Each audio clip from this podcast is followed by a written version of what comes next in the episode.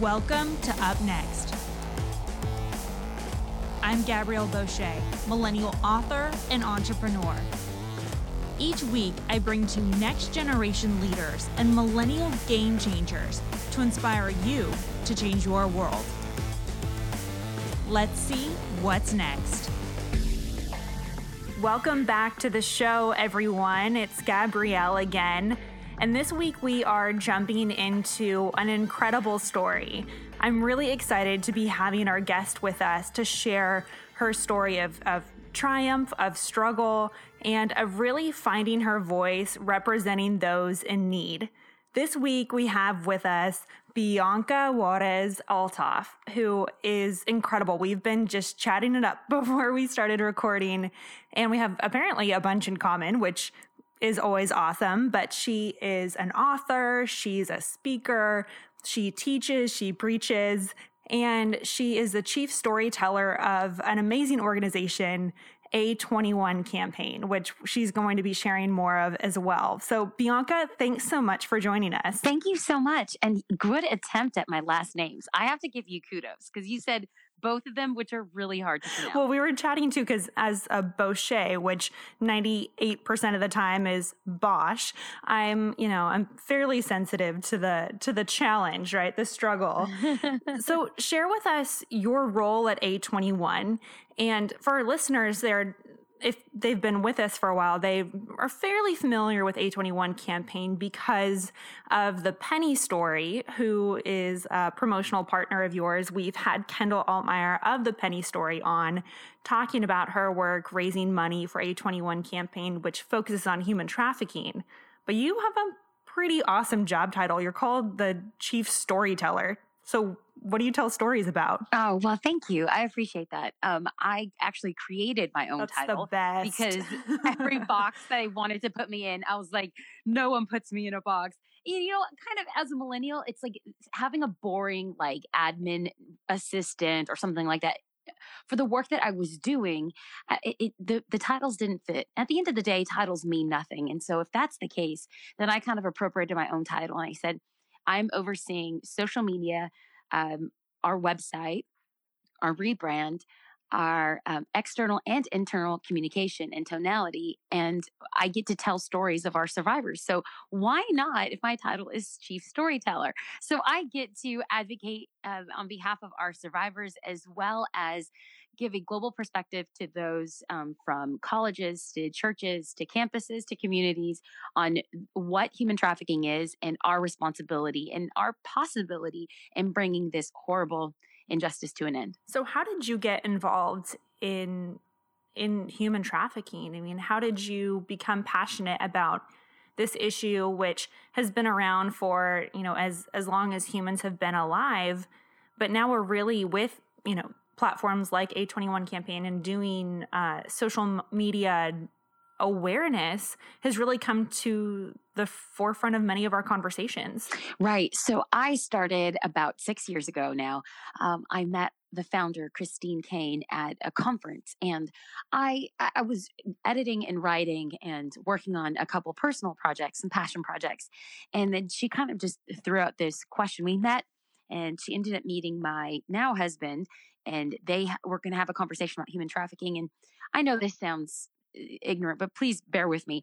I really did not have an understanding of what human trafficking was in the least. Like, I'm an American, slavery was abolished. Thank you, uh, Abraham Lincoln. You know, like that was kind of like the scope. And, and then, you know, I saw it taken with Liam Neeson. So, like, I had an idea that that's happening overseas somewhere. But I think once I really started to delve into what human trafficking is, how it is literally happening in every continent, every country, every socioeconomic economic uh, area across the globe, it became something that was no longer in a third world uh, location, but it became really close to home.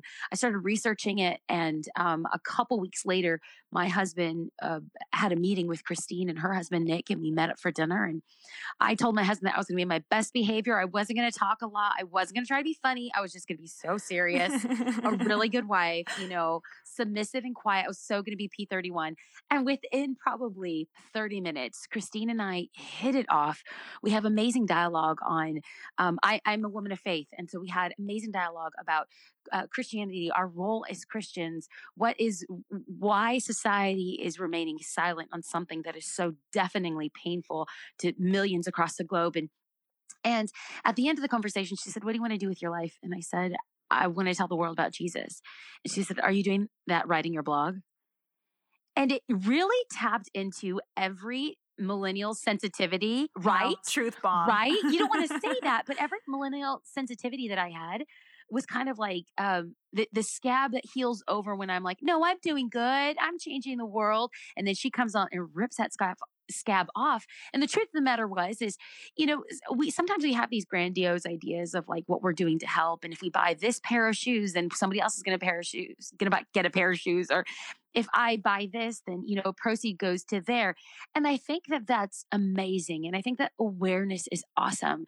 But at some point, our awareness has to move to action. Otherwise, we just pontificate over philosophical ideas yeah. rather than being practitioners of the gospel. And that's how I started. I walked away from a great job.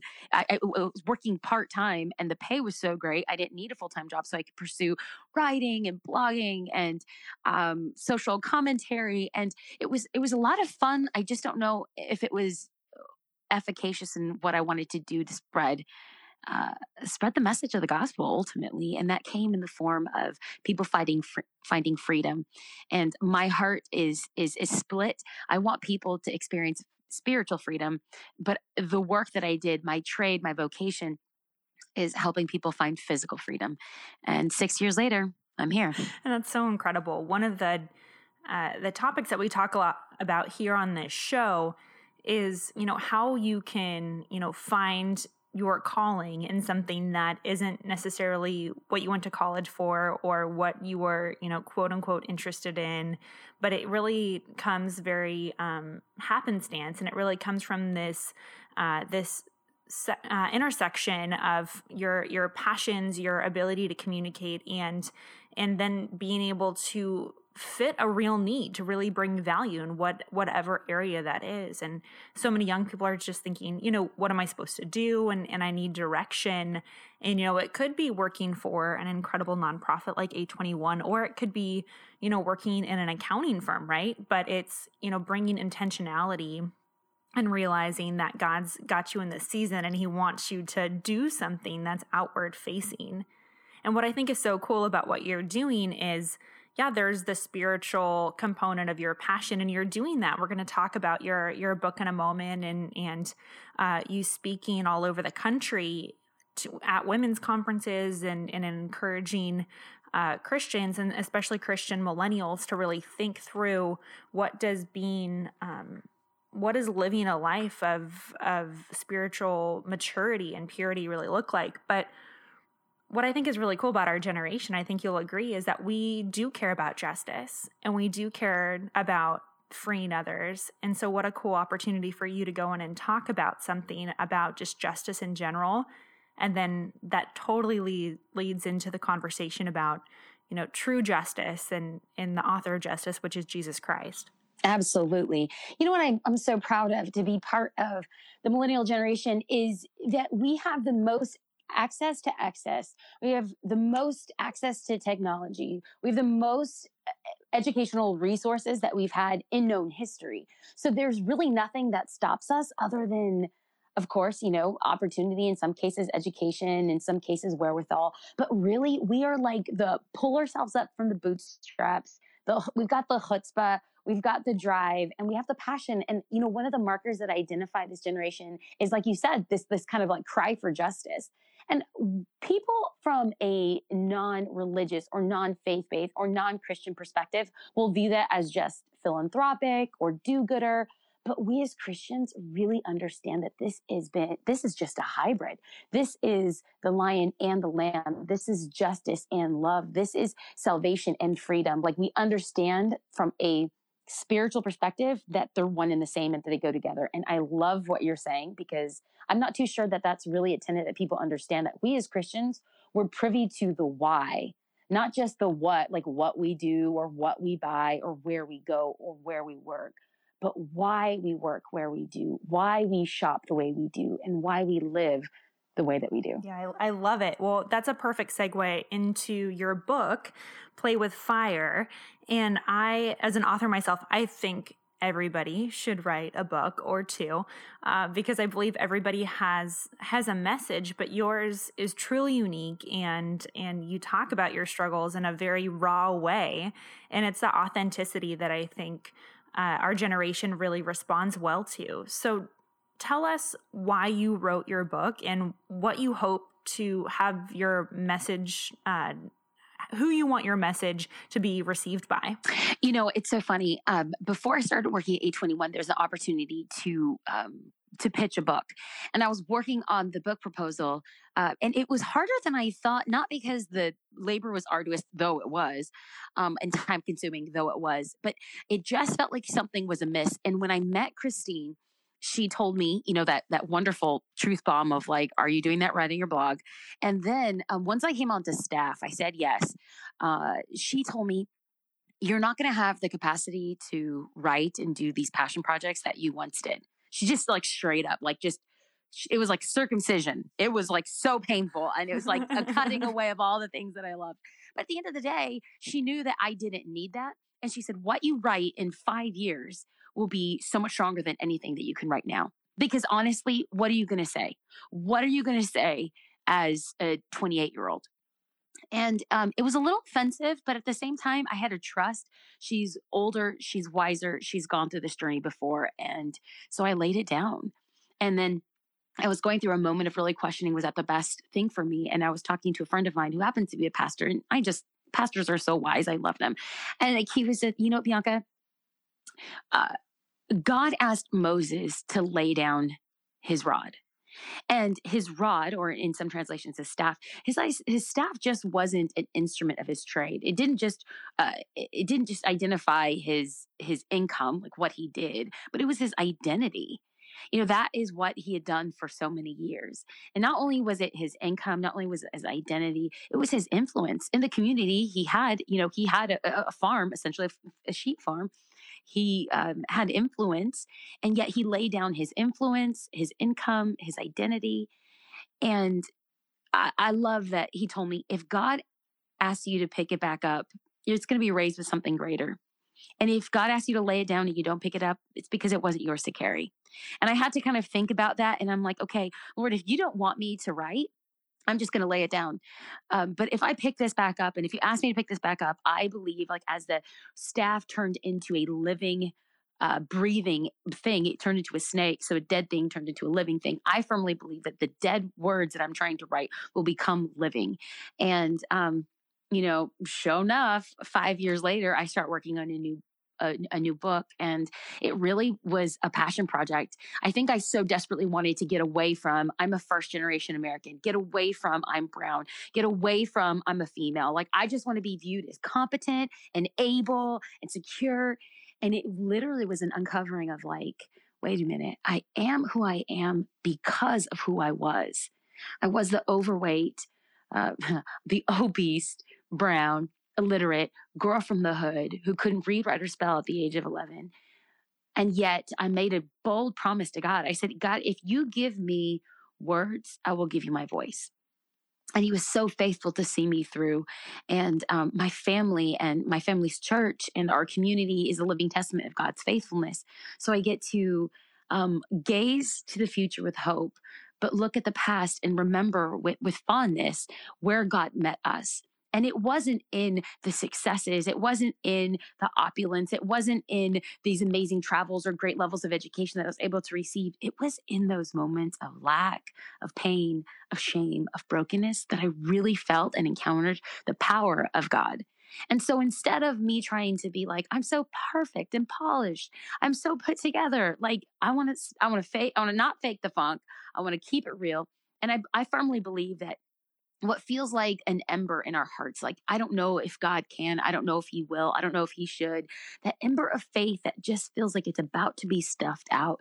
That the winds of the Holy Spirit breathe on that and spark a fire of transformation in people's and lives. And that's really the message that our generation, I think, needs now more than ever is that we we're in the mess, we're in the mire, we're trying to figure it out. Some are trying to figure out, you know, who they should marry or if they should get married or, you know, should they go to college or should they not or what career should they take? I mean, there's so many questions that the option of having too many options, I think, is really uh, seizing us from from moving forward in our lives. And so, your message really resonates with with a generation that's essentially just being encouraged. It's okay, right? We're all in process, and and that struggle that you're going through right now, don't try and don't try and get out of it. I love. I love that Christine told you, hey, your your message is going to be so much stronger in five years which none of us, when we're young and restless, want to hear, right? We're like, no, it's amazing right, right now. Right. Like, I, I need to tell everyone right now, and I'm so qualified. And it, you know, sometimes you need to have that process, which that's been really the word that God's put in my heart over and over again is, you know, fall in love with the process. I'm like, Jesus, I don't. I do not love this process. I'm not good at waiting. I'm good at microwaving things, right? Yes. And God's like, nope, putting you in the slow cooker, right? Because yes. you're worth it. Absolutely. So what is your what is your hope for our generation? Where when you look out and, you know, in 40, 50 years from now, when we're we're looking at our own legacy, what is your hope and what is your prayer for what we're able to do on this planet. You know what? I, I think that uh, Solomon said it best there's nothing new under the sun. And I don't think that he meant it in this kind of like desperate and desolate way. I think he was just saying, like, let's just have a moment of awakening that we can try to recre- reinvent the wheel or we can do the best with what we have. And I think, especially in our generation of having um, instant availability to peer into people's lives, almost like peep into their lives with Snapchat and Insta stories and Instagram and Twitter and Facebook. Um, that comparison is really hard. So, my hope for this generation is that what Paul said run your race, not run the race that everyone else is running, do what everyone else is doing, bump over into their lane, but do what God has called you to do. And I think that uh, we see people going out and changing the world and doing these amazing things. And yes, I work for an anti-human trafficking organization, and and the title and the job and what I get to do is really awesome. But here's the thing: that's not for everyone. And sometimes we think and we could idolize that what someone else is doing is the best, when no, what God is calling you to do is is his best. And when we are faithful with that, if we bloom where we're planted, if we could see the value in what we're doing now, then I believe that God will like with talents, multiply and entrust us with more. So, can we run in our lane? Can we can we um, multiply what's been entrusted to us? Can we look to the future with hope, knowing that I mean, there's so many doomsday prophets out there. There's so many naysayers. There's so many people that will hate on the millennials and talk about uh, politics and the next president, all this other stuff. You know what? We keep focused to what God has called us to do because presidents have come and gone and prime ministers have come and gone and kings and queens have come and gone but the word of god remains and when we walk in a in a manner worthy of the gospel we are filled with the power of the holy spirit nothing can stop us from doing what god has called us to do period. And if we get just that small it's so insignificant. I wish i had some like deep philosophical thing but really let's get back to basics a core understanding of our identity, the calling that God has put in our life, things will fall into place after I that. I could not have said it better myself. Well, that was incredible. I had a ton of fun talking with you. We could definitely stay on uh, this show for much longer, uh, but I'm going to conclude with a question that I ask all of our guests here on Up Next. And if it's the 12 year old version of you were to meet you now and see what you're doing, what would she think about it? She would not believe that oh, I feel like crying. That God kept his promise. Like she knew it. Mm. She knew that God would keep her, his promise, but she didn't know what that looked like. And I really feel like for those that are in a desert season where they feel like they're what they've left Egypt, but now they're just circling mountains and in dry and arid spaces, don't give up keep moving forward because one day the promised land will be yours. And yes, there will be battles and yes, there'll be giants, but the land that the Lord has promised is is walking in the fullness of what he's called you to and that land exists. And it's so worth it. It's so worth it. Well, Bianca, thank you so much for spending time with us here on Up Next and, and sharing your story and your struggle. And we'll make sure to include links to your personal website and, and links to A21 as well to learn more about how they can partner with you, how they can follow you, and where you'll be speaking next. So thanks so much for joining us.